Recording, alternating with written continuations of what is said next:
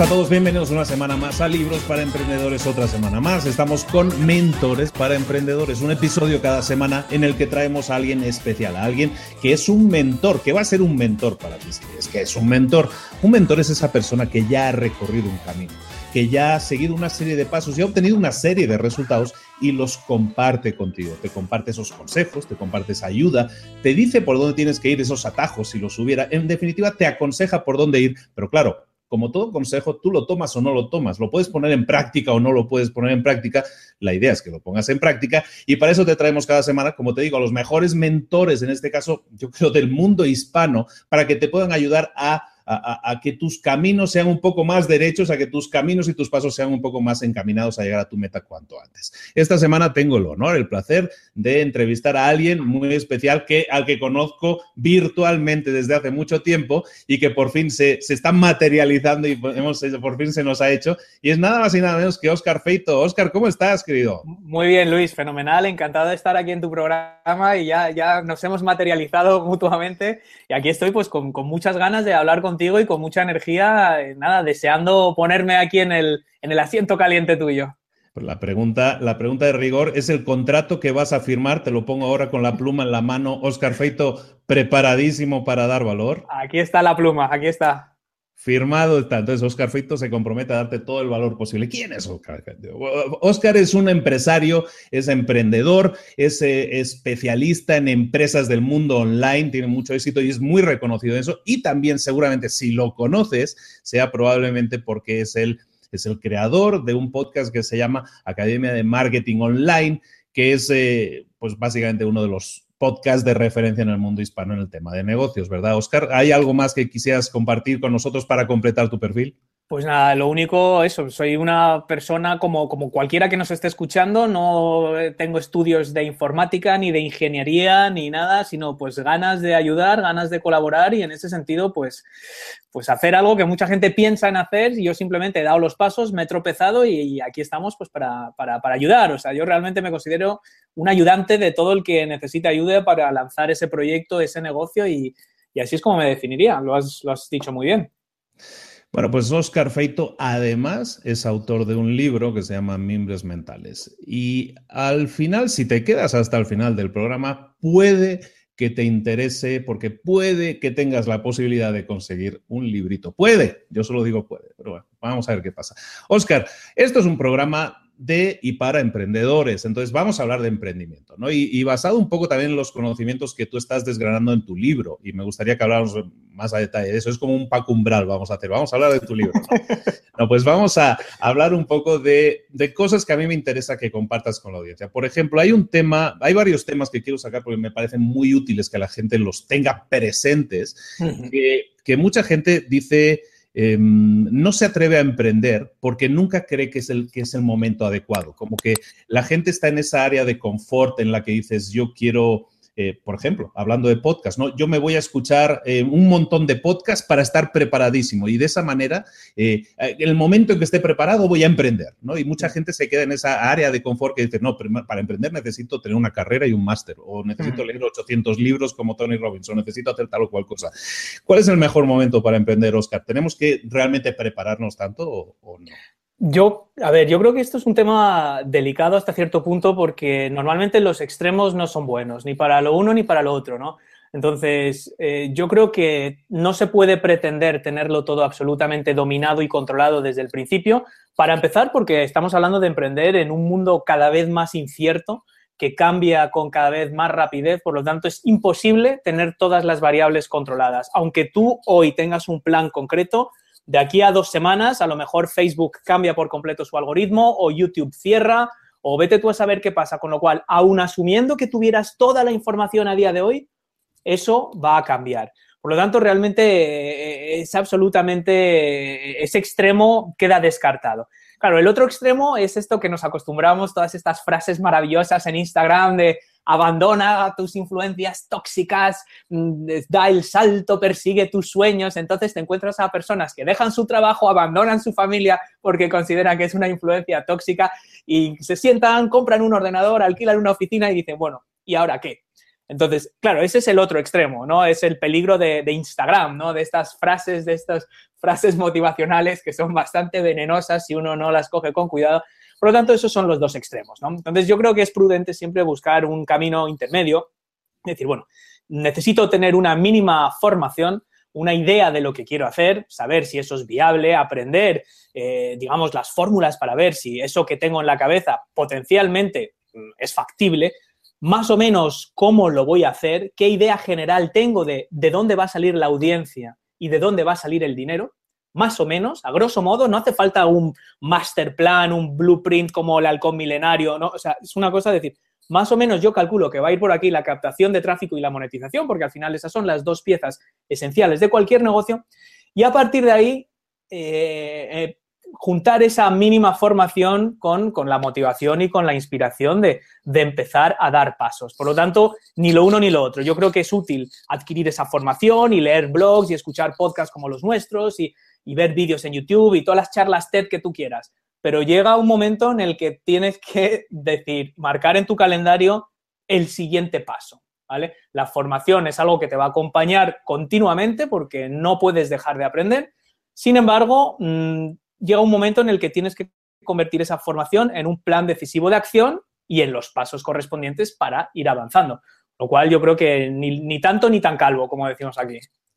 Un montón de, un montón de, frases muy interesantes, lo que acaba de decir Oscar. Eh, el tema, bueno, el mundo del meme, el mundo del meme y, la, invasión del meme sí es, es, complicado de manejar porque si mucha gente que nos dedicamos a esto de manera, entre comillas, profesional, es pues intentas dar el mejor consejo, como los que te estábamos dando aquí, ¿no? Pero, pero te encuentras que luego hay páginas y, cuentas de Instagram con 800 mil, un millón de seguidores y todos son los memes que te dicen, efectivamente, da el salto, pasa la acción, déjalo todo atrás. Persigue tus sueños, los sueños siempre juegan un papel importante hoy mismo, ¿no? Entonces, como la gente sí se anima, pero sin un plan.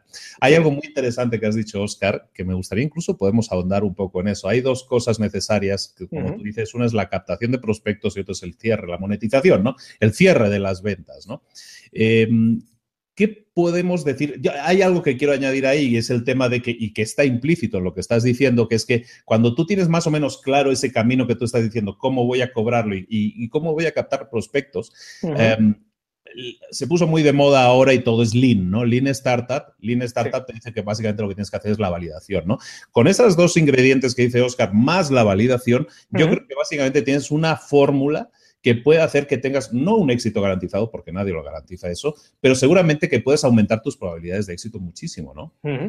Sí, yo creo que al final, mira, los negocios realmente son tremendamente básicos. Me da un poco miedo decirlo porque esto quitaría trabajo a personas como nosotros, ¿no?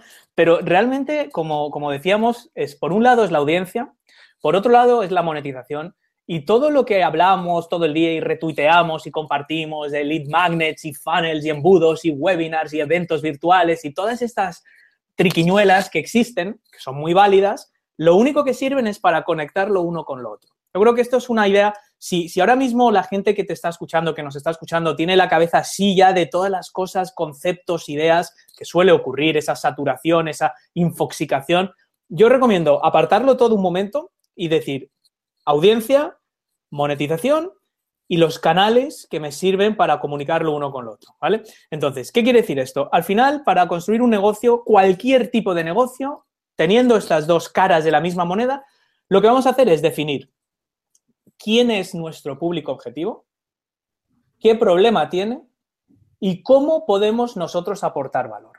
¿Qué significa eso? Lo que significa es que las personas y las empresas, pero en realidad las empresas son personas las que las dirigen. Una empresa no tiene un problema de recursos humanos, lo tiene el responsable de recursos humanos. Una persona no tiene un problema de eh, adaptación tecnológica, lo tiene la persona encargada de adaptar la tecnología en esa empresa. Por lo tanto, siempre dicen, no, es que yo tengo un negocio B2B, como si eso fuera un ente que se autodirige, ¿no? No, siempre hay personas, incluso detrás de los negocios B2B, las que toman las decisiones. Entonces, nosotros lo que tenemos que hacer es identificar un grupo de personas que tenga un problema, una dolencia, una necesidad, una frustración. Cualquier negocio, ojo, esto no quiere decir que sea algo que, le, va a cambiar el mundo. Una necesidad es reírse, una necesidad es comer, una necesidad es la seguridad. dentro de lo que es la estructura, por ejemplo, jerárquica de necesidades de Maslow, hay muchas necesidades, desde las más básicas hasta las más sofisticadas. Bien, entonces, una vez hemos identificado ese pain point o ese punto de dolor, nosotros lo que tenemos que hacer es, en función de nuestra experiencia profesional, nuestra formación académica, nuestras vivencias personales, cómo podemos nosotros ayudar a resolver esos problemas. Entonces, con estas piezas, audiencia, monetización, solución de problemas, público objetivo, vamos construyendo lo que es nuestro negocio. Todo lo demás, Facebook, Facebook Ads, Google AdWords, CPC, lo que tenemos que hacer es validar si eso encaja en alguna de esas piezas. ¿Esto me sirve para llevar usuarios, para atraer a usuarios o convertir esos usuarios en prospectos o solucionar el problema o comunicarme con ellos? Sí, perfecto. Que no, de momento no me interesa. Yo creo que esto es un, mindset o, un framework para aprender a coger lo que nos interesa de todo el ruido, ¿no? Y, eso en el fondo es como cómo se crea ese negocio, ¿no? Entonces, esas son las piezas. Luego es ir rellenando los huecos. Cada negocio tiene algunas necesidades o algunas peculiaridades dependiendo de quiénes son esas personas, de cuál es su grado de sofisticación, de cuál es su grado de conocimiento de ese problema. Tú obviamente eres el rey de los libros, entonces sabrás, sabrás mucho pues, de, de todo esto los, los copywriters tradicionales y hablando de los segmentos de audiencia, y cuáles son los segmentos de tu audiencia dependiendo de su conocimiento de ese problema que hemos definido. Por lo tanto, luego ya podemos hilar fino y ya hacer cosas mucho más sofisticadas. Pero la esencia es esa. Mm, completamente de acuerdo. Eh, al final, yo, siempre le, pongo lo etiqueto, al final las etiquetas cada uno le pone la que quiera. Yo siempre lo etiqueto como tú tienes que tener clara tu estrategia. Una cosa es la estrategia y lo demás son tácticas. Si hoy te funciona, yo tengo una constructora y una inmobiliaria y yo empecé haciendo hace muchos años anuncios de Google AdWords y me funcionaba increíble, ¿no? Hasta que dejó de funcionar increíble. Pero apareció Facebook por ahí, ¿no? Y Facebook, nadie se anunciaba inmobiliarias, no se anunciaban de aquella en Facebook y yo me anunciaba.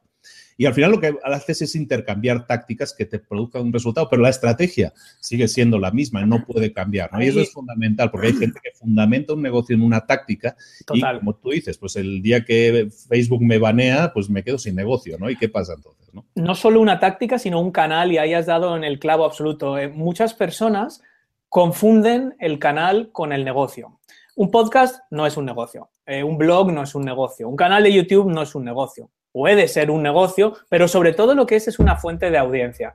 Eh, un podcast, un blog, un canal de YouTube, el email marketing, en el fondo lo que te permite es, una vez más, remitiéndonos a eso que hemos dicho hace un momento, transmitir tu propuesta de valor a un grupo de personas que previamente has definido. Cada canal tiene sus ventajas, es decir, yo iría más allá. No son ni siquiera tácticas, son canales, porque luego dentro del podcast, dentro del blog, dentro del emailing, puedes aplicar diferentes tácticas, pero generalmente la gente lo que, lo que provoca la confusión es confundir el canal que vamos a usar para comunicarnos con ese público objetivo, con ese cliente potencial, confundir eso con el negocio. Eso es el riesgo, es un gran riesgo. Bueno, de hecho, hay mucha gente confundiendo eso y abundando en eso, mucha gente, las métricas que utiliza para medir su éxito, es, eh, eh, mi éxito son los likes que tengo, ¿no? Los seguidores que tengo en la página de Facebook. Digo, no, eso no es, eso no es un negocio, eso no es, un, like no es dinero. No, no, no, yo la última vez que intenté ir al supermercado y le enseñé, digo, mira, tengo 7.000 seguidores en Twitter, dame el pan. No, eso aquí no lo aceptamos. Así que ya, no, es moneda de cambio todavía. No es moneda de cambio. todavía no. Ni en PayPal todavía. No se acepta. y hay un tema interesante sobre el que estamos rascando, ¿no? Estamos como evolucionando un poco, estamos hablando sobre esa evolución que puede tener alguien, ¿no? Que es decir, tenemos que tener una idea de negocio, encontrar a un nicho de mercado, un grupo de gente, básicamente, no nicho de mercado, no, un grupo de gente que tenga un problema y darle una solución, ¿no?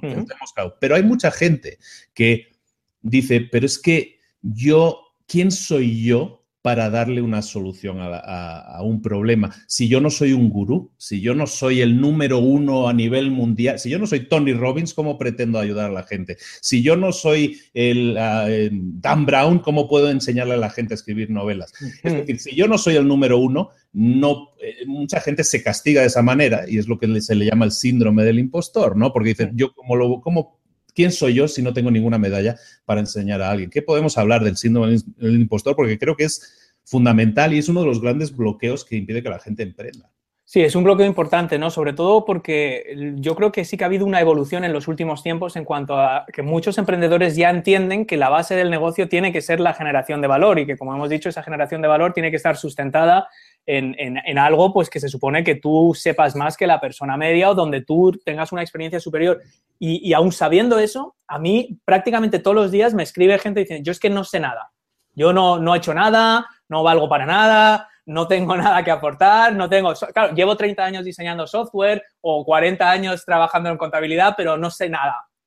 Digo, bueno, a ver, esto realmente no es así. Entonces, esto es un cambio, como siempre, es un cambio de, percepción, es un cambio de actitud.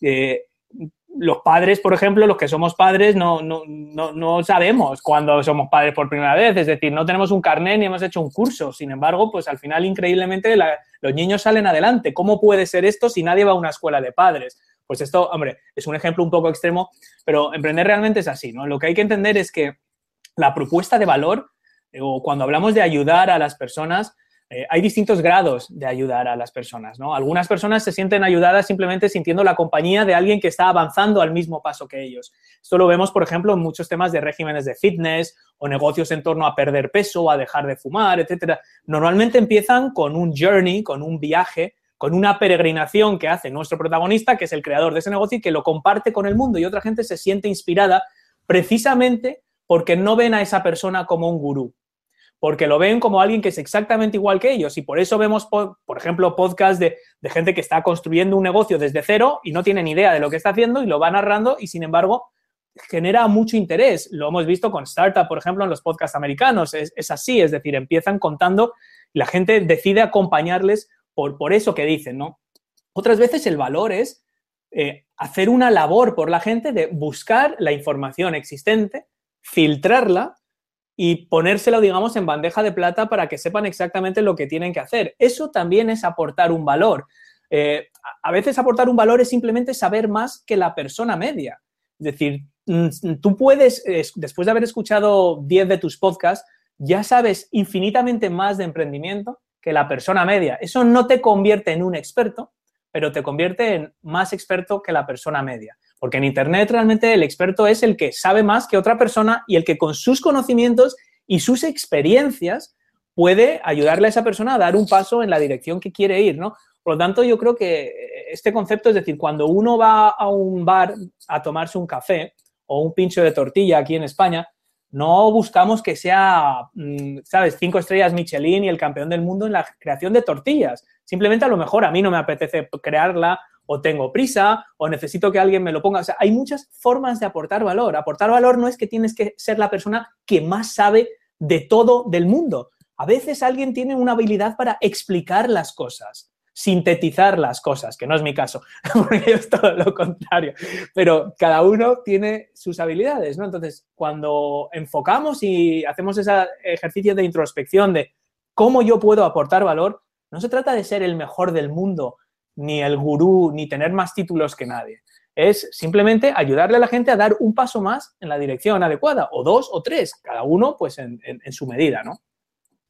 Estamos hablando con Oscar Feito de la Academia de Marketing Online y estamos hablando de emprendimiento, de negocio, de bloqueos, de muchas cosas que tienen que ver con el emprendimiento y el día a día, el día a día al que nos enfrentamos la gente que queremos emprender y que lo hacemos y que lo llevamos a cabo.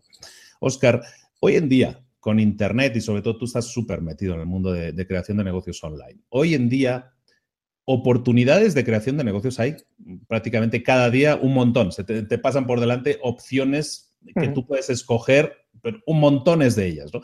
Muchas veces la saturación de opciones de decir, puedes hacer esto, ahora puedes hacer Bitcoin, ahora puedes hacer esto, no, puedes hacer mil cosas, ¿no? El blog, el podcast, el no sé qué, no sé cuánto. Y al final la gente se satura. Y tú hablas en tu libro, en Mimbres Mentales, hablas de, del poder del no, y me gustaría que desarrollaras ese concepto. Bueno, pues estos son, son dos conceptos que están muy ligados y uno es el, síndrome del objeto reluciente y otro es el poder del no, ¿no? Los dos están muy ligados porque claro, eh, cuando aprendes a decir que no, lo que estás es matando ese síndrome del objeto reluciente, con lo cual las dos cosas están ligadas. Al final, el día tiene 24 horas y no podemos hacer todo lo que está haciendo todo el mundo.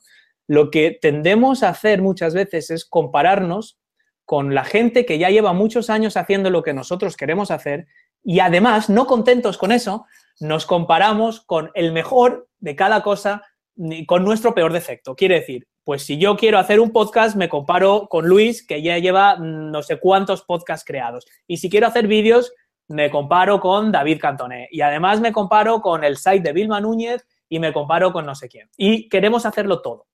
Queremos hacerlo todo al mismo tiempo. ¿Cómo se soluciona eso? Dos cosas. Primero, eh, lo que hemos dicho antes del foco, es decir, entender mm, que estos son simplemente métodos que podemos ir aplicando uno tras otro, que esto no es el negocio, que si yo no creo un webinar o yo no creo un canal de vídeos o yo no creo un podcast, eh, eso no es la esencia de mi negocio porque yo puedo seguir aportando valor a través de otros canales. Pueden ser menos efectivos, pueden tardar más tiempo en tomar tracción, pero si entendemos que la base de nuestro negocio no es el canal que usamos, sino el valor que aportamos, lo que, estamos, lo que tenemos que centrarnos es que estemos aportando valor con los canales que estamos usando hoy y poco a poco ir probando otros canales a ver si nos permiten, digamos, comunicarnos mejor con nuestra audiencia.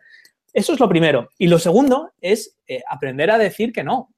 Efectivamente, al final hay muchas oportunidades, hay muchas opciones, hay muchas cosas que, surgen en nuestro camino, muchas posibilidades, muchos eventos que podemos asistir, eh, muchos lanzamientos que podemos participar, pero no podemos hacer todo, porque al final eh, estamos hablando de un, juego de, suma cero, es decir, el tiempo que yo invierto, el tiempo, el dinero, los recursos en hacer una cosa, necesariamente se los tengo que quitar a otra. Eh, claro, no sirve de nada invertir tiempo y dinero en sacar adelante una cosa si eso implica que precisamente estoy dejando de hacer aquello que me está funcionando hoy. Eso no quiere decir que no haya que probar cosas nuevas, porque si no, precisamente te vas a quedar estancado donde estás hoy, con lo cual siempre hay que probar cosas nuevas. Lo que no podemos es probar 200 cosas nuevas al mismo tiempo. Y esto es una cosa, has comentado antes el, el concepto Lean y esto se ve en el vídeo de Eric Ries, es decir, si uno quiere probar lo que funciona, lo que no puedes es hacer 25 cosas al mismo tiempo, porque luego, claro, el resultado positivo o negativo no sabes a qué atribuirlo. Por lo tanto, no, hay que probar cosas, pero hay que saber, primero, no dejarse llevar por esos objetos relucientes. Es decir, si, si, si alguien que tú te fijas o tu mentor o alguien que admiras o alguien que has visto en un webinar está haciendo algo en concreto, no significa que tú tengas que hacerlo ahora mismo. Y en segundo lugar, pues hay cosas que sí que pueden ser interesantes, que sí pueden ayudarte a conseguir audiencia o a convertir audiencia en ingresos, esas dos piezas de la moneda, pero no puedes hacerlas todas ahora. Por lo tanto, yo siempre recomiendo saber dividir lo uno del otro, es decir, lo que no tiene absolutamente ningún encaje ahora mismo dentro de tu estructura y lo que sí tiene, pero no puedo enfocarme ahora mismo. Por lo tanto, a través de ahí, pues ya hay herramientas de productividad, de scheduling, etcétera, que nos permite decir, bueno, pues yo esto me voy a meter a fondo en tres meses o en seis meses y ya lo pones en tu agenda, lo pones, utilizas el método que sea para, para que realmente te pongas con ello cuando llegue el momento y te olvidas. Porque si no, corremos el riesgo de confundir la hiperactividad con la productividad. Y bueno, yo estoy haciendo mucho en mi negocio porque estoy probando 20.000 cosas diferentes, el problema es que no estás profundizando lo suficiente en ninguna como para ver resultados. Y, eso se confunde, ¿no? La gente se pasa 12, 14 horas trabajando en su blog, probando 27 cosas diferentes y dice, ¿cómo puede ser que es que no avanzo? Pues que no avanzas precisamente porque no te estás centrando. Y eso es otro problema común. Pues al final es un tema de de enfoque, ¿no? O sea, como, como, decía Oscar, tenemos una energía, un tiempo, dinero, o sea, ganas de hacer las cosas, también el momentum que llaman los americanos, como es finito, ¿no? Entonces, el, enfocarse en hacer una cosa concreta, tú hablas incluso en tu libro de que mucha gente empieza cosas y no las acaba, no las termina, ¿no? Entonces, todo esto está relacionado, ¿no? Si tú te enfocas en conseguir acabar una sola cosa, y, también hablamos mucho, y lo hemos hablado también en otras semanas con, otros mentores que son especialistas en temas de gestión de tiempo y productividad, que al final es muy simple todo, o sea, enfócate en hacer una sola cosa y haz un poco cada día, ¿no? Da un paso cada día en pos de esa meta, eso te va a llevar a resultados muy rápidos, ¿no? Pero concéntrate en esa única cosa, ¿no? Es, muchos, métodos de productividad te dicen enfócate, hay libros enteros, no una sola cosa. yo esto doy fe absoluta, o sea, al final, mm, por ejemplo, en el caso de mi podcast, yo creo que durante los primeros 20 episodios del podcast, ahora llevamos ya más de 200, no tenía más de 20 o 30 descargas al día. Y tengo que decir que de esas es porque el día que lancé el podcast, toda la persona que yo conocía que tenía un iPhone o un dispositivo iOS, me suscribí, con lo cual doy por hecho que casi todas esas descargas venían de gente que no sabía ni que estaba suscrita. Cogía el teléfono, o sea, yo en serio, yo estaba comiendo con unos amigos o incluso con familiares y amigos de familiares. Dice, tal, tienes un iPhone, déjamelo un momento, ¿qué vas a hacer? No, nada, nada. Y yo le suscribía. Y entonces, claro, entonces, si, si yo después de 5, 10, 15, 20, 30, 40, incluso 40 primeros episodios, esto no funciona. Yo no, no tendría el negocio que tengo hoy. A lo mejor hubiera hecho otra cosa y hubiera funcionado mejor o, hubiera, o hubiera cerrado, no lo sé. No lo sé. Lo que sí sé es que si yo no hubiera tenido esa constancia con el podcast, no hubiera funcionado. Lo mismo con las redes sociales. O sea, las redes sociales que yo he trabajado durante tiempo, LinkedIn, Twitter, tengo seguidores. Los que he buscado el atajo, mm, no, tengo tracción. No, no, tengo, y ojo, no digo número de seguidores, digo seguidores de calidad. No decir, yo no tengo 35.000 seguidores en Twitter y sigo a 35.100. Sin embargo, los seguidores que tengo son increíblemente fieles. Es decir, comentan, comparten, es, eh, realmente es una comunidad muy valiosa. Eso no se hace de la noche a la mañana, eso es la constancia. Lo mismo con el canal de YouTube. gente dice, ostras, 15.000 suscriptores de, YouTube, claro, sin ser gaming, ni videojuegos, ni nada, es un, es un hito. Y claro, si tú miras la hemeroteca, desde las primeras basuras que creaba vídeo tras vídeo, tras vídeo, tras vídeo, al final esa constancia te permite mejorar y lo que está es multiplicando tus probabilidades, ¿no? Esto es un ejemplo, por ejemplo, eh, Ancho Pérez lo, comentaba, decir, tú imagínate que tú ves un concurso de tiro al arco, ¿no? Y, claro, la cámara enfoca el, tiro en la diana, el que ha dado en el centro de la diana, ¿no? Sin embargo, cuando tú abres ese zoom y ves todas las flechas que hay alrededor de la diana, cuantas más tires, más probabilidades tienes de dar en el centro. Ponía otro ejemplo de, tú vas con un esta gente que va con el detector de metales por la playa, ¿no? Al final, si tú estás con el detector en, un metro cuadrado, las probabilidades de que encuentres algo, pues claro, van a estar limitadas a lo que se haya podido perder en ese espacio. Si tú vas caminando por toda la playa, paso a paso, te haces una matriz y lo vas haciendo de forma sistemática, realmente si hay algo, lo vas a encontrar. Por lo tanto, si tú tienes un mensaje de valor y tú mm, realmente vas a aportar con lo que estás diciendo, la, única forma de ver si, eso realmente tiene razón o no es tener esa, perseverancia y, seguir haciéndolo día tras día. Y el tema ahí también, y es un tema que, mucha gente menciona hoy en día, y Gary Vaynerchuk también habla mucho de ello, de lo hablan el, el, overnight success, que le llaman en inglés, que es el éxito de la noche a la mañana. Que, que ahora estamos como tratando de, ver estrellas del rock en, en emprendedores, ¿no? Y los vemos pues, que como que de la noche a la mañana tuvieron éxito, ¿no? Y Gary Vaynerchuk habla mucho de ello. Dice, sí, yo soy un overnight success de 20 años, con 20 años de tracción detrás, ¿no? O sea, porque empezó a trabajar con 15 años, ¿no? 14 años, ¿no?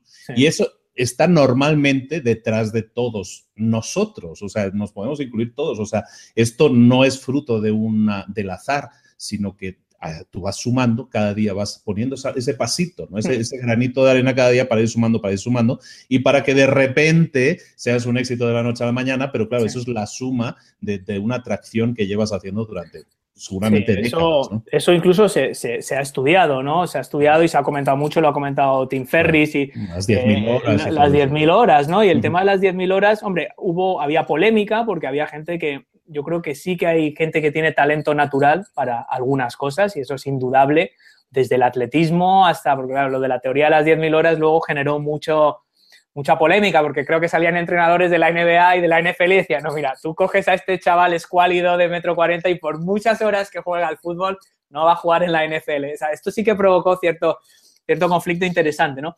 Pero para lo que nosotros estamos hablando, partiendo de la base que tengas una cabeza medianamente funcional, si estás viendo esto, si lo estás escuchando, yo creo que ya, ya, ya cualificas.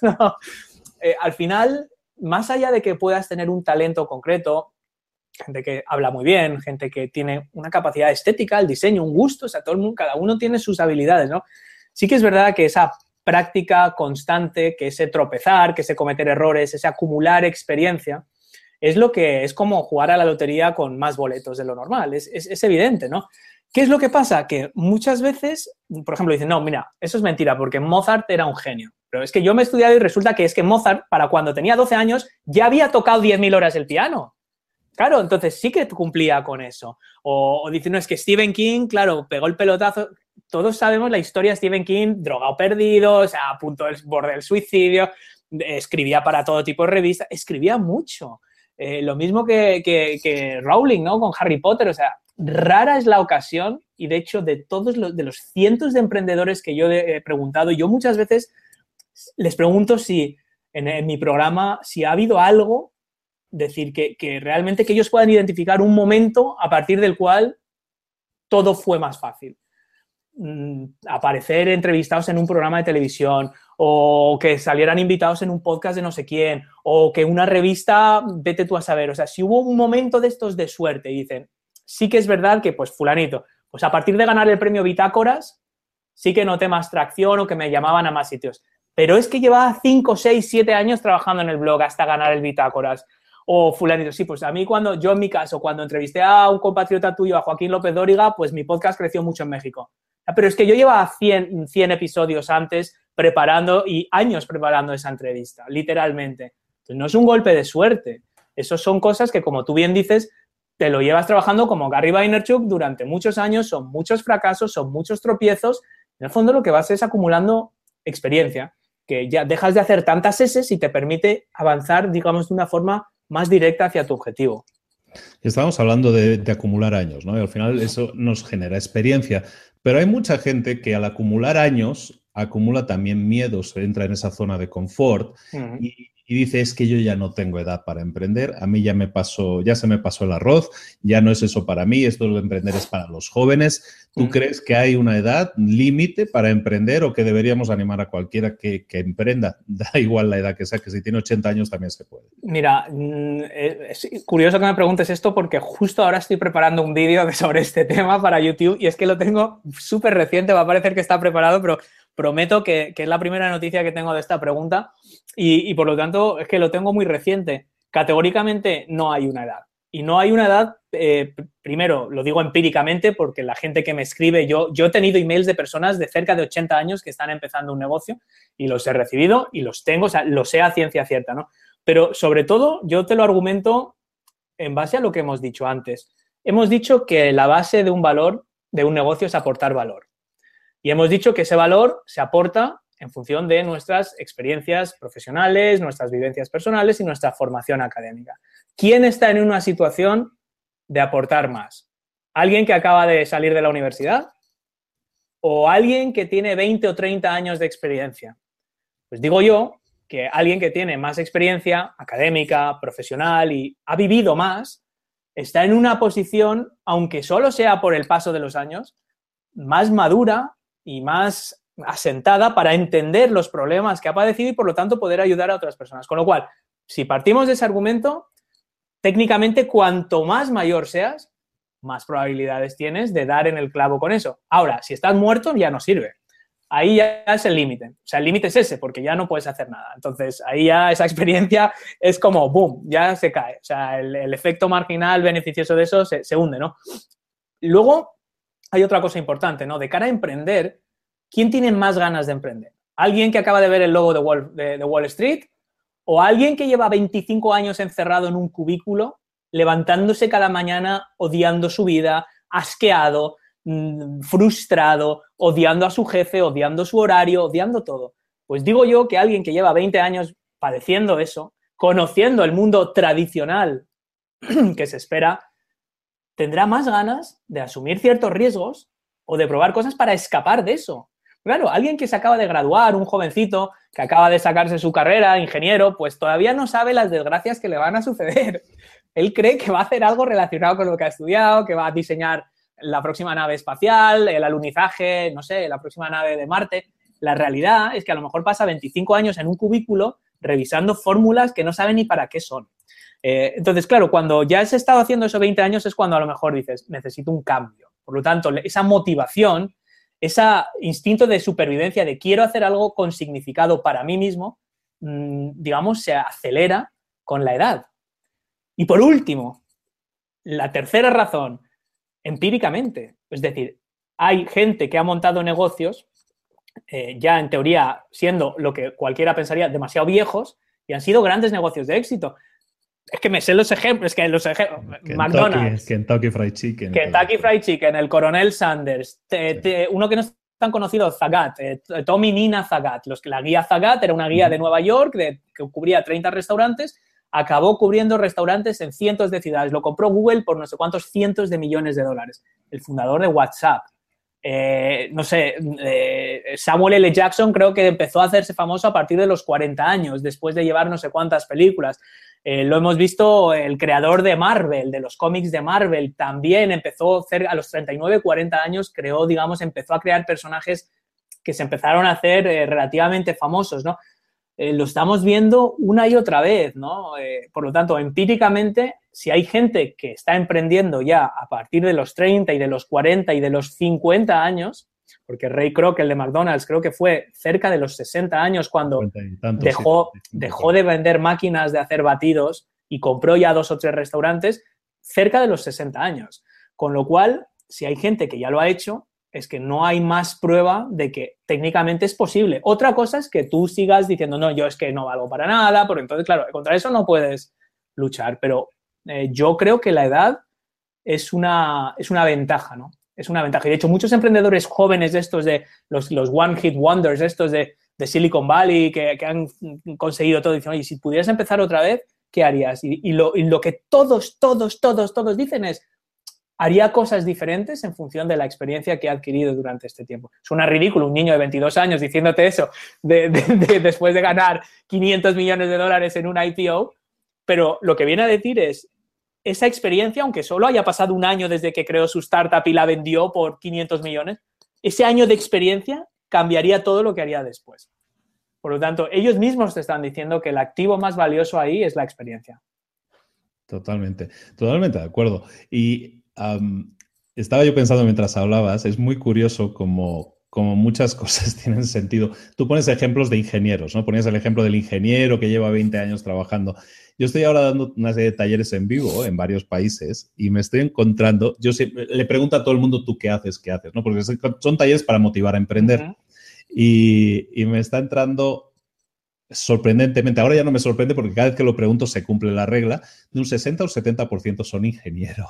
Están quemadísimos todos, todos quieren emprender. Es una cosa muy curiosa el tema de los ingenieros, pero yo no era consciente y ahora sí estoy haciendo esta estadística live y es brutal la cantidad de ingenieros que están así como con ganas de emprender, ¿no? Hay una inquietud grande en ese sentido. Es gente además con una formación, con capacidad y, y sobre todo yo creo que ahí lo que creo es que lo que tienen ellos es que que quizás no tiene alguien que haya estudiado a lo mejor derecho, otra cosa, es que eh, a los ingenieros, eh, por regla general, tampoco se puede generalizar, pero por regla general no les da miedo lo que le da miedo a la mayoría de las personas que quieren crear un negocio online, que es la parte técnica, la parte tecnológica. Hace poco estuve hablando con, con Isa y Juanmi, por ejemplo, de, de Más y Mejor.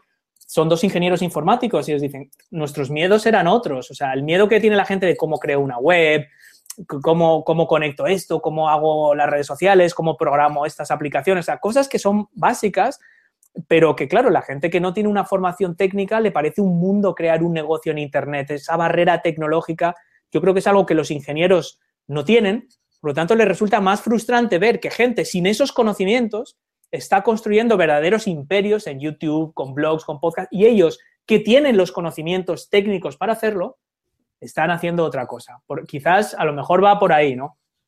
Probablemente, probablemente. Estamos hablando con Oscar Feito, eh, podcaster de la Academia de Marketing Online. Oscar, te voy a pedir algo que seguramente que sea un imposible, que sea que las respuestas sean breves. El tema, estamos llegando a la batería de preguntas ya finales, las preguntas que hacemos siempre a todos nuestros invitados, y me gustaría que nos comentaras, que nos dieras una serie de consejos. Uh -huh. El primer consejo, incluso tú hablabas, mencionabas de que más o menos ya conocemos a nuestra audiencia. Eh, la, la audiencia de libros para emprendedores se puede catalogar en tres tipos, tres grupos de gente, ¿no? Gente que quiere emprender, pero que no se atreve a emprender, que no ha dado el paso todavía, que lo hemos hablado de ellos en, el programa de hoy. ¿Qué le podrías aconsejar a gente que quiere emprender, pero que todavía no se ha atrevido a dar el paso? Yo a estas personas les diría que den, que no vean emprender como una caja oscura que incluye 50.000 cosas, que es lo que temen. No, el miedo no es emprender. Si no dan el primer paso es porque creen que ese diploma de emprendedor requiere hacer muchas cosas que están en una caja negra que desconocen. Entonces, no es miedo a emprender, es miedo a no saber el siguiente paso, ni, desenvolverse en esa maraña. Por lo tanto, yo a estas personas les recomendaría, no pienses en eso, piensa en el siguiente paso. No necesitas apuntarte en un sitio para ser emprendedor ni hacer un examen. Lo que tienes que hacer es el siguiente paso. Y en esa base, lo primero que tienes que hacer es lo que hemos hablado. ¿Cuál es tu público objetivo y cuál es tu propuesta de valor? Y a partir de ahí empiezas a dar pasos. No intentes dar todos los pasos de golpe. Céntrate en el siguiente paso y, no quieras eh, ser emprendedor de la noche a la mañana. Ya dieron una serie de pasos y nos enfrentamos ya a un segundo grupo de gente. Ya dieron esa serie de pasos. Ya, han, ya han puesto en marcha su startup, su arranque y nos encontramos con gente que arrancó su negocio con unas expectativas, un ese plan de negocio famosos que dice que al final del primer año vas a vender 2.000 unidades, al final del cinco años vas a vender 200.000 millones de unidades, que eso nunca se cumple. Y resulta que te encuentras en ese transcurso del primer año que hay bloqueos, obstáculos, problemas y que la cosa no era tan verde como se veía, se preveía originalmente. Hay problemas. ¿Qué le podemos decir a esa gente? Vale, pues en estos casos eh, es, una, yo es una recomendación que sirve casi también para los que están empezando e incluso para los que están más avanzados, pero especialmente válido para este caso porque ya tienes algún tipo de audiencia, algún tipo de tracción, algún tipo de validación. Simplemente pues que no se ajusta con las expectativas que tenías o que por cierto yo creo que nunca se van a cumplir para nadie, pero bueno, eso es otra cosa. Yo ahí lo que diría es, mira, busca a 10 clientes, a 10 personas de tu audiencia y siéntate durante una hora con cada uno de ellos por Skype, de forma virtual, para entender exactamente cuáles son sus problemas, cuáles son sus necesidades, cómo te han descubierto, qué les gusta de lo que haces, qué no les gusta. Aunque seas un blogger, aunque seas un youtuber, aunque tengas infoproductos, da igual, aunque tengas una app, un software, que me da igual, incluso un negocio físico. Lo que tenemos que hacer es, nosotros construimos ese negocio en base a una expectativa de quién es nuestro público objetivo, qué problemas tiene y qué vamos a hacer para servirles y ayudarles a resolver esos problemas.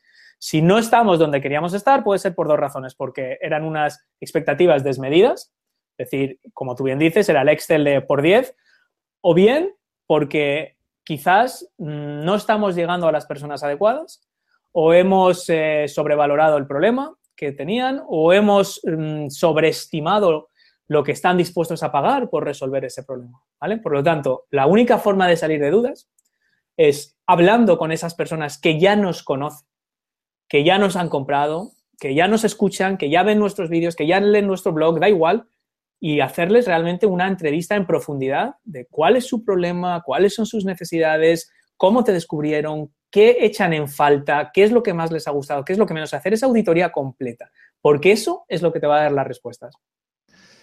Y ya sobrepasamos esa barrera del primer año. Ya la cosa llevamos cuatro o cinco años, somos empresarios y ese es el tercer grupo. Y esos empresarios se encuentran con que sí, tuvieron ese arranque, crecieron, a lo mejor ahora se estancaron, se estabilizaron, sería otra manera de decirlo, se estancaron, ya no crecieron más.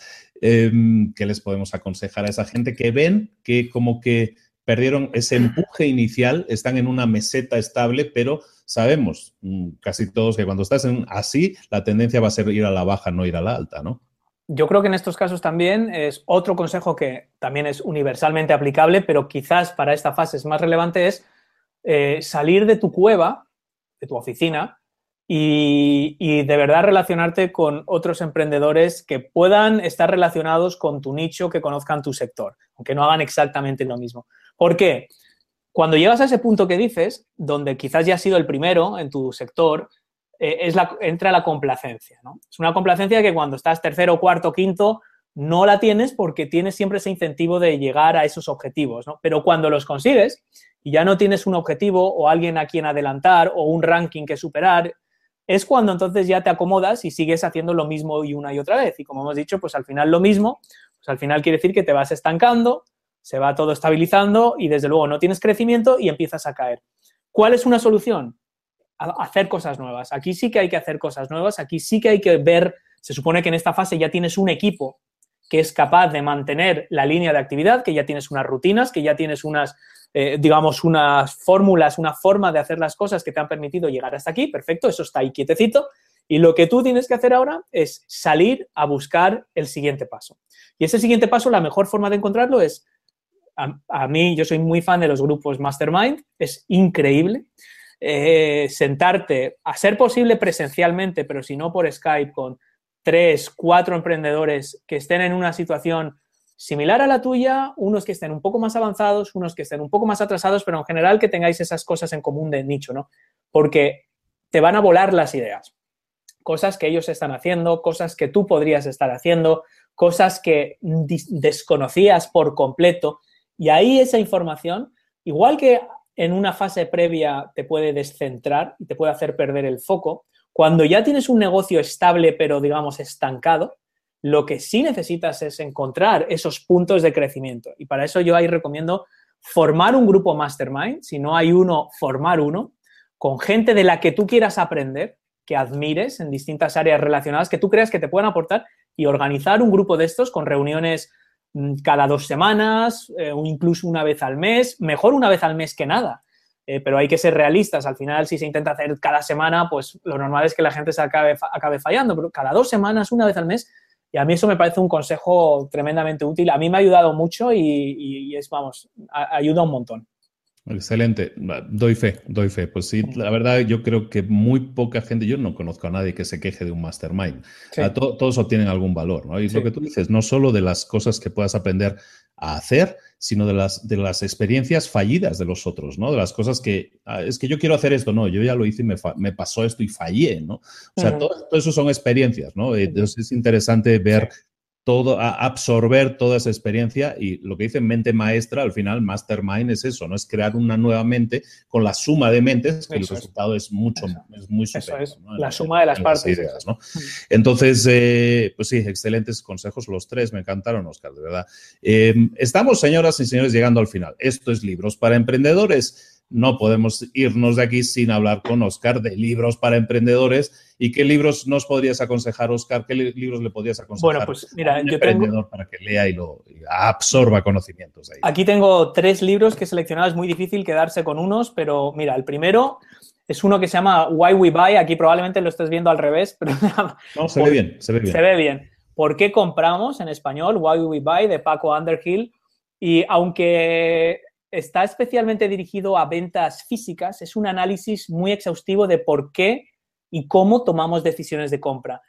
Cuando entramos en un establecimiento, la atención al cliente, o sea, todo lo que puede hacer que eh, impacte nuestras decisiones de compra y al final, como hemos dicho, los negocios, la primera parte es generación de audiencias, que en el fondo lo que queremos es la atención y el tiempo de la gente y la posterior monetización, eh, me encanta la ciencia del shopping y es verdad que lleva ya muchas ediciones y en las últimas ediciones sí que se enfoca expresamente en Internet, pero muchos de los puntos que comenta son, son fundamentales. El siguiente es uno que estoy seguro que conoces, eh, Influence, la psicología de la persuasión del doctor Cialdini. Eh, sacó, sacó otro, a mí no me gustó tanto, la, digamos, el siguiente, pero este al final lo que toca son esas armas de influencia masiva eh, el poder de la reciprocidad, el poder de la autoridad, el poder de la prueba social, tantas y tantas cosas científicamente estudiadas que pues, nos pueden ayudar a persuadir a las personas a actuar de determinada manera. Claro, esto es un arma de doble filo. Se supone que queremos persuadirles a hacer cosas buenas para ellos. Esto, como todo, se puede usar maquiavélicamente, pero, pero también muy divertido, lleno de ejemplos, lleno de todo, te explica todos esos anuncios que vemos de 9 de cada 10 dentistas recomiendan Sensodyne, no sé, cómo funciona eso, cómo funciona la teletienda, cómo nos convencen a hacer cosas que no queremos, cómo funcionan las sectas, cómo... Bueno, hay... Eh, buenísimo. y como decía el tío de Spider-Man, cuando tienes un gran poder, eso conlleva una gran responsabilidad, ¿no? Eso es, eso De la influencia las herramientas no son buenas ni malas en sí, sino cómo las utilizan, igual que Facebook o las redes sociales, esto ya depende del uso que cada uno le dé. Y el tercer libro eh, se llama Creating Magic, eh, cómo se crea magia en una organización como Disney. Los oyentes de mi podcast de la Academia de Marketing Online saben que yo soy fanático de Disney eh, específicamente de los parques temáticos. Eh, y bueno, y aquí esto es una persona, Lee Cockrell, que fue eh, el jefe de operaciones de, los parques Disney en Orlando, que reciben millones de visitantes todos los años, un destino turístico top mundial donde millones de familias van, invierten 100 dólares al día por persona en acceder a un parque temático y salen todos más contentos que, que nada, ¿no? La mayoría. Entonces aquí explica pues un poco mm, cómo se construye ese liderazgo en una empresa cómo se presta esa atención al detalle, qué detalles son importantes para los visitantes, para el público, para los compradores, eh, cómo motivar a los empleados. Realmente, una vez más, pues a pesar de que es Disney, eh, te habla de conceptos que son universalmente aplicables para empresas online, offline. Me encanta y ya te digo, son common sense, o sea, realmente de sentido común, ideas de liderazgo de sentido común, pero que como bien sabemos es el menos común de los sentidos. Así que ahí eh, hay tres libros que, que realmente a mí me parecen muy divertidos, muy buenos, muy fáciles de leer. Excelente, este me lo apunto porque este no lo conocía, este va a caer seguro. Oye, Oscar, ¿dónde podemos encontrarte? Ya para terminar, Oscar Feito, ¿dónde, dónde vive en Internet? ¿Dónde Muy fácil, oscarfeito.com, ahí voy a ser breve. Ahí está todo en oscarfeito.com, tiene el blog, el podcast, las redes sociales, los eh, cursos, formaciones, consultorías, todo lo que necesiten, ahí lo van a encontrar. Oscar, hablábamos de que tenías un libro, hemos tenido a la gente en ascuas hasta llegar hasta aquí al final. ¿Qué vamos a hacer, Oscar? Me propuso una, una, cosa y me parece genial de su parte, es un gesto que le honra y Oscar está dispuesto a entregar, bueno, dinos tú qué, qué estás dispuesto a regalar. Bueno, pues lo que vamos a hacer es regalar eh, tres ejemplares de, de, esta obra de Mimbres Mentales, que recordemos es el libro, pero además está en formato audio, porque nosotros todo lo hacemos en formato audio, de forma que lo puedes escuchar en el coche, en el transporte público, en el gimnasio, no tienes que leer. Aparte vas a tener el PDF, el EPUB, la versión Amazon, todo, todo, todo, tres packs completos eh, para, bueno, pues si les ha gustado estas píldoras de sabiduría empresarial o más que nada estas píldoras de batacazos pasados que hemos superado, estas lecciones, pues lo que vamos a hacer es todos aquellos que, bueno, pues eh, que nos sigan, que te sigan a ti, Luis, ¿cuál es en tu Twitter? ¿Qué es? Pues básicamente lo que podemos pedir es lo siguiente. Como Oscar es uno de los reyes del Twitter también a nivel emprendedor, entonces hemos dicho, pues que lo hagamos por Twitter y yo como el Twitter lo tengo muy abandonado, pero sí lo tengo, pues me parece una fantástica idea. Vamos a hacer lo siguiente, que... Eh, todo aquel que quiera participar, vamos a sortear esos tres packs completos con libro en todas sus versiones para leerlo hasta boca arriba. Si quieres, lo vas a ver de todas formas, lo puedes escuchar en audiolibro. Un pack completo del libro Mimbres Mentales. Vamos a sortear tres de ellos a todos aquellos que tuiteen. Eh, ¿Qué pueden tuitear? Un texto y nuestros dos eh, IDs, ¿no? Podemos poner. Sí, sí, efectivamente. Pues todo aquel que ponga eh, arroba Oscar Feito y arroba Emprende Libros acompañados del mensaje de he estado escuchando, quiero los libros, he estado escuchando la entrevista en Libros para Emprendedores de Oscar Feito eh, y quiero los, el libro Bimes Mentales, pues todos ellos van a participar en este sorteo informal que vamos a hacer muy formalmente para entregar esas tres copias gratis, esos tres, tres packs completos de Bimes Mentales. Vamos a darles, Luis, tres, tres días, si te parece bien, porque Sabemos cómo es esto de las redes. Este episodio, si hay alguien escuchándolo dentro de un año o diez, ya no vale, ya ha acabado. Es un sorteo que vamos a hacer durante esos tres primeros días tras la publicación de, este episodio que están viendo, escuchando ahora mismo. Y ahí estará abierto. Tres ganadores, tres eh, días.